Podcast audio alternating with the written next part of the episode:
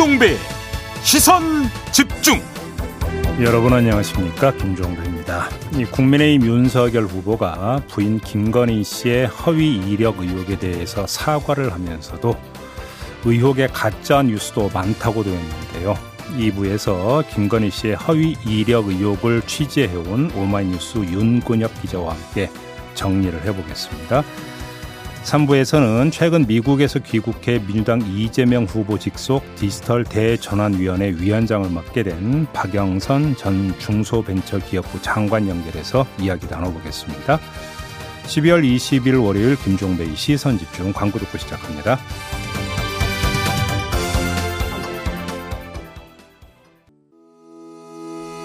시선집중은 촌철님들의 다양한 목소리를 기다립니다.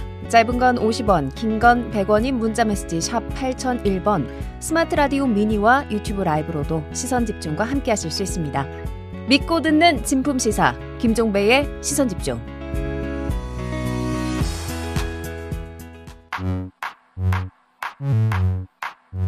뉴욕에 뉴욕타임즈가 있다면 시선집중에는 제이비타임즈가 있다. 촌철살인 뉴스 총정리 제이비타임즈. 더마까와 함께 시선집중의 문을 열겠습니다. 어서 오세요. 네, 안녕하세요. 더마까입니다. 오늘도 삐딱선 정신에 입각해서 주요 뉴스 챙겨드릴 텐데요. 네. 일단 촌철님들 인사 하나 전해드릴게요. 마스터 초이님이 출근하면서 시선집중 듣고 있습니다. 오늘도 활기찬 하루 시작합니다. 라고 활기차게 인사를 보내주셨습니다. 네, 우리 애청자 여러분들 힘차게 출발하시기 바랍니다. 월요일 아침입니다. 에이에스 타임 가시죠? 네, 지난주 금요일이었죠. 민주당 선대위 온라인 소통 단장을 맡고 있는 김남국 의원이 시선집중과의 인터뷰에서 이재명 후보 아들 의혹을 김건희 씨 의혹을 덮기 위해 터뜨렸다는 제보가 있다, 이런 얘기를 했습니다. 네. 이 인터뷰 후폭풍이 좀 있습니다. 국민의힘은 즉각 입장문을 내고 김남국 의원을 공직선거법상 허위사실 공표 혐의로 고발하겠다고 밝혔고요. 음. 법치주의 바로세우기 행동연대가 서울중앙지검에 김 의원을 고발했습니다. 네. 그런데 이전에 민주당에서 민주당 선대위 박광온 공보단장이 당내 모든 의원들에게 공작설 언급 자제 문자를 보냈습니다. 으흠. 더불어서 이재명 후보의 아들을 감싸는 의견도 자제해달라고 했는데요. 지금은 진정성 대 억지성, 프레이밍이 효과적인 구도라는 것도 강조를 했다고 합니다. 음, 네. 이런 여야의 대처 어떻게 봐야 될까요? 뭐 억지성이 뭘 말하는지는 좀 그 해석을 해야 될 것 같고요. 다만 김남국 의원의 발언에 대해서는 저희 인터뷰에서 했던 발언이기 때문에 네. 한 말씀 좀 걸치면, 어, 그날도 제가 인터뷰 도중에 그 말씀을 좀 드렸던 것 같은데요. 이런 제보가 있다고 김남국 의원이 밝힌 거잖아요. 네. 그러면 제보가 들어왔을 때 제보에 대처하는 자세는 확인을 하는 거지 공개하는 게 아니거든요. 음흠. 그러니까 확인, 그러니까 공개는 확인 과정을 거쳐서 제보 내용에 신빙성이 있다고 확신이 들었을 때 공개를 하는 것이죠. 그런데 과연 그 단계에서 했던 이야기냐? 저는 그 점을 해서 이건 좀 사실 확인이 필요한 부분이라고 인터뷰 도중에도 분명히 말씀을 드렸던 것 같은데, 섣부르게 공개했던 게 아니냐. 음. 확인 과정을 거치지 않은 상태에서 네. 이 지적은 안 할 수가 없을 것 같습니다. 음. 네, 알겠습니다. 그럼 그걸 받아서 바로 고발한 야당의 행동은 뭐 어떻게 봐야 될까요? 뭐 고발이라고 하는 것은 뭐 자유니까요. 음. 그러니까 네. 이것이 이제 결국은 이런 부분이 있겠죠.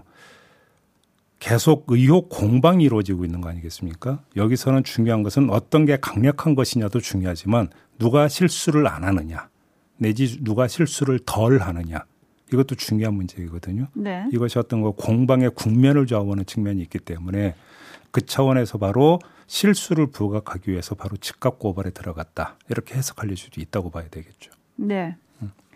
뭐 요거는 앞으로 수사가 진행되겠죠? 고발이 됐으니까. 어, 그럼요. 예. 네, 지켜보면 될 것 같고요. 뉴스와 분석이 함께하는 제이비타임즈, 오늘 주목할 뉴스들 챙겨드리겠습니다. 네. 첫 번째 뉴스는 어떤 건가요? 네, 김건희 씨를 둘러싼 허위 이력 의혹, 그리고 그 의혹을 둘러싼 공방이 계속되고 있는데요. 네. 어, 민주당이 또 제기하고 나온 게 있습니다. 김건희 씨가 수원여대와 안양대 교수를 지원할 당시 제출한 이력서에 뉴욕대 경력을 적었는데 이게 허위일 가능성이 있다, 이렇게 주장을 한 거거든요. 네. 수원여대 제출 서류에 보면은 이천육년 시월부터 십일월까지 프로그램을 이수했다, 뉴욕대 프로그램을 이수했다고 돼 있는데 그런 프로그램이 뉴욕 때는 없었다라는 게 민주당의 주장입니다. 음. 이에 대해서 국민의힘은 김건희 씨가 서울대 지엘에이 과정 이 기 과정을 다닌 적이 있고 그 과정 중에 뉴욕대 연수가 포함돼 있었다고 반박을 했는데 이 지엘에이 운영 현황 자료라고 하는 걸 보면 뉴욕대 연수가 이천육년 시월 이십일일부터 이십구일까지 진행이 된 것으로 적혀 있고요. 네. 또 국민의힘이 별도로 공개한 수료증이 있는데 날짜가 좀 다르긴 합니다. 유월 이십삼일부터 이십칠일까지 그러니까 수료를 한 것으로 또 이렇게 그 돼 있는 수료증도 공개를 했다고 합니다. 그러면서 이제 공방이 거센데요. 이 문제를 그 바라보는 포인트는 두 가지가 있는 것 같습니다. 그러니까 일단 먼저 전제할 것은 김건희 씨가 뉴욕대에 가서 이 프로그램을 그 들은 것은 사실인 것 같습니다. 국민의힘에서 관련 사진도 지금 공개를 했고요. 다만 어, 논점은 이게 될 것 같습니다. 이게 그 이력서에 기재할 어떤 독립된 연수 과정이냐라고 하는 점. 이거는 어떤 점이 있냐면 만약에 김건희 씨가 서울대 지엘에이 과정과 뉴욕대 프로그램을 두 개를 다 적었다고 한다면 그런 논란의 소지가 있는 거죠. 왜 그러냐면 뉴욕대 프로그램이라고 하는 게 지엘에이 과정의 일부였다고 봐야 되는 거 아니겠습니까? 네, 네. 그런데 이거를 별도의 프로그램 이수로 만약에 적어놓았다라고 한다면 논란의 소지는 있다라고 하는 점이고 그게 아니라고 한다면 또 다르게 봐야 되는 부분이 있겠죠. 그러니까 이런 사실이 있었느냐가 아니라 그 뉴욕대 프로그램을 어떤 성격으로 볼 것이냐는 해석 문제를 둘러싼 공방으로 갈 것 같다. 이렇게 정리를 해야 될 것 같습니다. 네, 그래서 연수냐 단순 방문이냐 음. 뭐 이런 거 가지고 지금 공방이 벌어지고 있는데요. 네. 어쨌든 이것을 근거로 해서 국민의힘은 민주당 선대위의 현안 대응 티에프를 가짜뉴스 공작 티에프라고 부르면서 형사 고발을 또 하기로 했습니다. 네. 네, 이거 좀 따져봐야 되는데요. 음. 지난 금요일이었죠. 윤석열 후보가 다시 한번 사과를 했습니다. 음. 이 부인 의혹과 관련해서요. 음. 근데 토요일과 일요일 사이에 나온 발언은 조금 그 사과문과는 사뭇 달랐는데요. 네. 일단 한번 윤석열 후보의 발언 들어보시고 얘기 이어가시죠. 허위 이력 부분을 인정하시고 그 부분을 사과하신 건지에 대한 그 부분에 대해서는 제가 노코멘 하겠습니다. 그거는 앞으로 어떤 어? 나중에 무슨 상황이 생길지도 모르고 글쎄 뭐 제가 어, 제 처에 미흡한 부분에 대해서 국민의 비판을 겸허하게 받아들이고 사과를 올렸습니다마는 또 민주당 주장이 사실과 다른 그런 가짜도 많지 않습니까? 그러니까 그런 부분들은 좀 에, 여러분들께서 잘 판단해 주시고 저희도 뭐 어? 그, 그런 부분에 대해서 제가 일일이 답변드리기는 좀 하겠습니다. 나중에 필요한 게 있으면 대변인 통해서 하시죠. 네, 제가 추가로 설명하겠습니다. 네. 네, 이제 마지막에 김병민 대변인이 이제 본인이 네. 추가적으로 말하겠다 여기까지 지금 들으셨는데요. 음. 어, 제이비가 어떻게 들으셨는지 궁금하네요. 구하나공이님은 사과했던 게 맞나요? 전혀 잘못한 게 없다는 말투 아닌가요? 라고 의견을 보내주셨는데 제이비는 네. 어떻게 들으셨습니까? 저는 그 사과할 때 한 표현과 지금 들었던 내용 중에서 또 한 표현에 그 꽂혔는데요. 어허. 사과할 때 보면 부정확한 부분이라는 표현이 나옵니다. 네. 정확하지 않은 부분이라고 이렇게 돼 있죠. 정확하지 부정확하다와 허위라고 하는 것은 상당한 의미의 차이가 있습니다. 그렇죠? 근데 조금 전에 또 이제 기자들한테 했던 이야기 중에 보면 미흡한 부분이라고 표현을 하고 있습니다. 네. 이렇게 놓고 본다면 이 생각 제기된 의혹의 성격을 어떻게 규정하느냐라는 문제에 있어서 이건 아주 시각차가 상당히 있다라고도 볼 수 있는 거죠. 다시 말해서 실수냐 아니면 의도된 허위 기재냐는 완전히 성격이 다른 거잖아요. 그런 점에서 사과문에서 나와 있는 정확하지 않은 부분이라든지 미흡한 부분이라는 표현을 의도적으로 선택한 표현이냐. 이걸 좀 이제 검증할 필요가 있을 것 같고 그다음에 하나하나에 대해서 다 확인이 필요한 것은 어차피 이건 거쳐가야 되는 과정이고 지금 거치고 있는 과정이라고 봐야 되지 않겠습니까? 네. 거기서 옥석은 분명 당연히 가려내야 되겠죠. 그러니까 의혹 제기가 이루어졌는데 그게 잘못된 의혹 제기라면 당연히 바로잡아야 되는 거고요. 또 상당한 신빙성을 갖고 있는 의혹이라고 한다면 그거에 대해서 충실하게 소명해야 되는 또 의무가 김건희 씨나 윤석열 후보에게 있다고 봐야 되는 것이겠죠. 음. 네, 지금 촌철님들의 의견이 뭐 쏟아지고 있는데요. 네. 파리구하나님, 아무리 그렇다고 해도 단순 며칠 갔다 온 거를 학력에 쓰는 게 맞냐? 이런 의견 있으시고요. 펜더K님은 뉴욕대 연수를 다녀와서 뉴욕대 수료했다고 쓰면 어떡해? 라고 해주셨는데 지금 뭐 연수냐 방문이냐 이런 거 좀 논란이 음. 있고요. 네. 남상호님은 맨 처음에 제이비님한테 질문을 하셨는데 이제 제이비가 안 물어주니까 저한테 질문을 하셨어요. 더마까 거짓과 과장의 차이점이 대체 뭐죠? 과장이 곧 거짓 아닙니까? 제이비, 거짓과 과장의 차이점이 뭔가요? 그게 제가 조금 들었던 말씀과 맥락이 같은 것 같은데요. 실수냐 허위냐. 허위라고 하는 것은 고의적인 거잖아요. 그러니까 거짓이라고 하는 것은 진실이 무엇인지를 알을 때 거짓말을 할 수 있는 거거든요. 진실이 뭔지를 알아야 진실을 그러니까 비틀어서 거짓말을 할 수 있는 것이니까. 그죠? 근데 과장이라고 하는 것은 일부는 사실이 섞이는데 뻥튀기 했다는 이야기 되는 거니까. 근데 뭐 이렇게 거짓 대 과장이냐의 문제가 아니라 제가 볼 때는 제 표현으로는 실수냐 고의냐. 저는 그게 더 중요한 문제라고 생각합니다. 파쿠파쿠데스와님은 실수면 불법이 아닙니까? 라고 해주셨네요. 실수도 문제가 있죠. 음흠. 그렇죠. 앞으로 더 지켜봐야 될 일인 것 같고요. 음. 칠육이구님은 뭐 저는 노코멘트 전략적이라고 봅니다. 괜히 잘못 말했다가 고발당하면 어떡해요? 라고 해주셨는데 이런 전략적인 발언이었는지 뭐 이것도 저희가 나중에 국민의힘 인사가 출연할 때 한번 여쭤보도록 하겠습니다. 네. 제이비타임즈 다음 주목할 뉴스로 넘어갈게요. 다음은 어떤 뉴스인가요? 이재명 후보가 지난 십팔일에 공시가격 관련 제도를 전면 재검토하겠다 이렇게 밝히면서 우선 재산세나 건강보험료는 올해 수준으로 유지하도록 대책을 마련해달라고 당정에 요청을 했다는 뉴스가 있었습니다. 이에 따라서 당정이 내년 재산세를 부과할 때 새로 책정된 공시가격이 아니라 올해 공시가격을 적용하는 방안을 검토하고 있다라는 뉴스가 뒤따라 붙었어요. 네. 민주당 핵심 관계자가 뭐라고 이야기를 했냐면 경제 위기 상황 등에는 과세를 일부 유예할 수 있는 규정이 있다면서 현재 집값이 하향 조정 국면인 만큼 일 년 정도만 과세를 조정하면 내후년에는 정상 과세가 가능할 것으로 본다. 이렇게 이야기를 했습니다. 그러니까 음. 내년만 한시적으로 어, 올라간 공시가격이 아니라 올라가기 전에 공시가격을 기준으로 재산세를 부과하겠다 이런 이야기가 되는 거겠죠. 네, 다주택자 양도세 중과 유예를 주장하는 것과 좀 일맥상통하는 것 같은데요. 이거 네. 어떻게 봐야 될까요? 자, 우선 검증할 점이 하나 있는데요. 제가 지금 뉴스를 전해드리면서 주어를 당정으로 이제 그 전해드리지 않았습니까? 네. 뉴스가 그렇게 되어 있었는데요. 정말 당정일까? 다시 말해서 정부도 공감하고 함께 검토하고 있는 걸까? 이걸 일단 좀 검증을 해야 될 것 같습니다.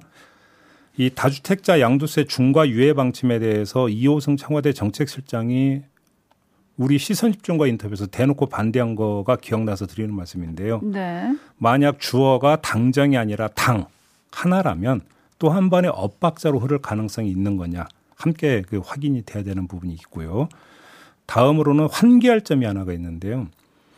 아, 조은희 당시 서초구청장이 재산세 절반 인하를 추진했던 거 기억하십니까? 음. 이때 민주당 입장이 뭐였는지 혹시 기억하세요? 이 당시 정부는 공시가 육억 이하 일 가구 일 주택자에 한해서 재산세를 감경해 주는 입장이었던 반면에 서초구는 구억이 기준이었거든요. 네. 근데 이거에 대해서 민주당은 상당히 비판적이었던 걸로 제가 기억을 하고 있습니다. 그렇죠. 자, 그럼 이번에 당정이 검토하고 있는 대상은 어떻게 되는 겁니까? 재산세를 깎아주는 게 아니라 재산세 과세 기준을 아예 일괄 조정하는 거잖아요. 네. 그러니까 일률적이라고 그러니까 이야기가 되는 거겠죠. 자, 그럼 그때 서초구의 구억 기준을 비판하고 이견을 표명한 건 과연 정당했던 것이냐. 음. 과거로 돌아가서 한번 두 사례를 비교를 해보면 어떤 이야기가 나올까. 저는 이거에 대해서 민주당이 뭐라고 답할지 좀 궁금합니다. 그래서 국민의힘에서는 이재명 후보의 말바꾸기다 뭐 이런 지적을 하더라고요. 네. 그러니까 예를 들어서 이 년 전에 공시가격 제대로 공시가격이 제대로 시세를 반영하지 못해서 불로소득을 조장한다. 이런 얘기를 이재명 후보가 했다. 또 양도세도 최대한 환수해야 한다라고 했었다라면서 이제 김은혜 대변인이 음. 이 말을 소환을 해서 비판을 하던데 네. 오히려 비판에 빌미만 주고 있다. 이렇게 봐야 될까요? 그러니까 예를 들어서 보유세는 올리고 거래세는 낮춘다. 이런 이제 큰 방향 이야기를 했었던 거잖아요. 네. 그래서 이재명 후보부터 이제 국토보유세 이야기가 좀 나왔던 거고요. 종부세 같은 경우도 그 원칙에서 접근했던 부분이 있잖아요. 민주당 같은 경우가. 그런데 또 재산세에서 일률적으로 이렇게 된다면 어떻게 되는 겁니까? 지금 큰 방향이라고 제가 전해드렸던 거고 매치가 되는 겁니까? 별로 안 되죠. 이런, 그러니까 아주 세부적으로 보다면 이런 디테일하게 평가할 요소가 상당히 많은 것 같은데요. 이 부분에 대해서는 잠시 후 이 부에서 우석진 교수와 좀 심층적으로 이야기할 계획입니다. 네, 조금만 네, 기다려 주시면 될 것 같습니다. 조금만 기다려 주시죠. 선거 전략이냐 또 이게 먹힐 거냐 이런 음. 부분도 또 있어가지고요. 네. 민심에 어떤 영향을 줄지 좀 지켜보도록 하겠습니다. 네. 뉴스와 분석이 함께하는 제이비타임즈 다음 주목할 뉴스는 어떤 건가요? 정부가 소상공인과 자영업자에게 방역지원금으로 백만 원을 지급하기로 결정을 했죠. 그런데 박수현 청와대 국민소통수석이 애당초는 칠십만 원이었는데 문재인 대통령의 강력한 지시로 백만 원으로 인상이 됐다고 밝혔습니다. 문재인 대통령의 강력한 지시로 구천억 원의 재원을 그 전날 추가로 확보했다. 네. 라디오 인터뷰에서 이렇게 밝혔어요. 네, 네. 자, 이거 한번 좀 평가를 한번 해볼까요? 자, 백만 원 주기로 한 데 대해서 소상공인과 자영업자들의 반응은 뭐였습니까? 그 누구 코에 묻히냐 이런 거였잖아요. 한마디로 정리하면. 영업에 직격탄을 맞은 사람 입장에서는 정말로 감질나는 지원이거든요. 그런데도 굳이 이렇게 생색내기를 하면서 대통령을 띄워야 되는 거냐. 여기에 대해서는 여러 가지 평가가 따라붙을 수 있을 거라고 생각을 합니다. 그래도 박수현 수석의 말을 한번 제가 그대로 받아가지고 다른 점을 한번 좀 되묻겠습니다. 박수현 수석의 말대로라면 대통령의 말 한마디에 지원금 규모가 뚝딱 조정됐다는 거잖아요. 음. 그 말을 액면 그대로 받아들이면. 그것도 하룻밤 사이에 그런 거잖아요. 자, 그러면 더 크게 더 강력하게 지시를 내릴 수도 있었던 거 아닙니까? 이 말을 받아서 가면은 자, 대통령이 마구잡이로 삼십만 원 추가를 말한 게 아니라 가용 가능한 예산 범위를 파악한 다음에 삼십만 원을 올려서 백만 원 지급하라 이렇게 강력하게 지시를 내린 거라고 한번 그럼 해석을 해봅시다. 그러면 이 얘기는 어떤 해석으로 이어지는 줄 아십니까? 기재부를 비롯한 정부는 구천억 더 줄 수 있었는데 그거 그러니까 그 꿍쳐놓고 빼고 주려고 했다는 이야기로 역으로 해석이 가능한 겁니다. 네. 그런 얘기가 되는 거잖아요. 세상에 이런 자린고비 정부가 어디 있습니까? 따지고 들어가면. 음흠. 그다음에 박수현 수석의 또 다른 말이 있어요. 문재인 대통령이 호주 방문을 마치고 돌아오자마자 코로나 관련 보고서를 새벽까지 읽으면서 상황을 점검했다고 하던데 자, 문재인 대통령이 최우선 국정과제로 코로나를 설정하고 노심초사하고 있다는 이런 이야기 아니겠습니까? 그리고 또 이렇게 그 접근하고 있는 것으로 알고 있습니다. 여러 가지 보도로 종합을 해볼 때. 그러면 코로나 방역만이 아니라 코로나 방역의 그늘, 소상공인과 자영업자의 고통도 당연히 파악하고 있다고 봐야 되지 않겠습니까? 음. 그러면 그 노심초사에 상응하는 파격 결정은 왜 내리지를 못하는 건가? 이건 어떤 문제로 맞닿으냐면요. 정부의 역할은 어디까지이고 국정 철학이 무엇이냐의 문제로까지 연결이 되는 거거든요. 네. 이런 상태에서 가용 범위 안에서만 한정해서 왜 회계장부가 더 중요하니까 이렇게 접근할 성질의 문제인 걸 한번 좀 정중하게 묻고 싶은 겁니다. 음. 음. 같이 물으시는 촌철님들이 굉장히 많으시네요. 리희님은 음. 이게 바로 주고도 욕먹는 거다. 소상공인들 조롱하십니까? 라고 보내주셨고요. 네. 데이지님은 백만 원도 턱없이 부족한데 소통수석이 할 소리인가요? 빈실버님. 오히려 대통령 욕먹이려고 작정했구만요 라고 해주시는데 타 의원님은 정말 답답한 아침이네요 음. 라고 또 보내주기도 하셨거든요. 네. 지금 저희가 삐딱선 정신을 타서 이렇게 해석을 해드렸지만 사실은 아직은 더 찾을 수 있는 가용 예산이 있는 게 아닌가 뭐 이런 생각도 좀 들고요. 음. 대통령 근데 한편으로는 기재부는 대통령 지시 없이는 이런 생각은 못하나? 또 이런 생각이 저는 들기도 했거든요. 아니, 그래서 지금 그 말씀을 드린 거예요. 대통령의 국정 철학이 중요하고 정부의 역할이 무엇인지에 대한 대통령의 어떤 생각이 중요하다는 말씀을 그래서 드리는 거예요. 네. 그러니까요. 예. 제가 혼나고 있는 느낌이죠. 네, 자영업자 소상공인들은 오늘 자영업 코로나 피해 지원 백조 원 추경에 대해서 대선 후보 초청 간담회를 연다고 합니다. 네. 그때 저희 비대위에서 우리 인터뷰에서 예고했던 건데요. 이재명 후보가 참석을 한다고 해요. 음. 어떤 얘기들이 나올지 좀 주목이 되고요. 청와대에서는 문재인 대통령이 국민경제자문회의를 주재하고 새해 경제정책 방향을 논의한다고 합니다. 여기 당정청 고인사들이 참여한다라는 거죠. 네, 네, 네. 여, 음, 여기서 어떤 얘기가 오갈지도 관심사입니다. 그렇죠. 주목이 됩니다. 예. 자, 이렇게 마무리하죠. 더마까 수고하셨습니다. 고맙습니다.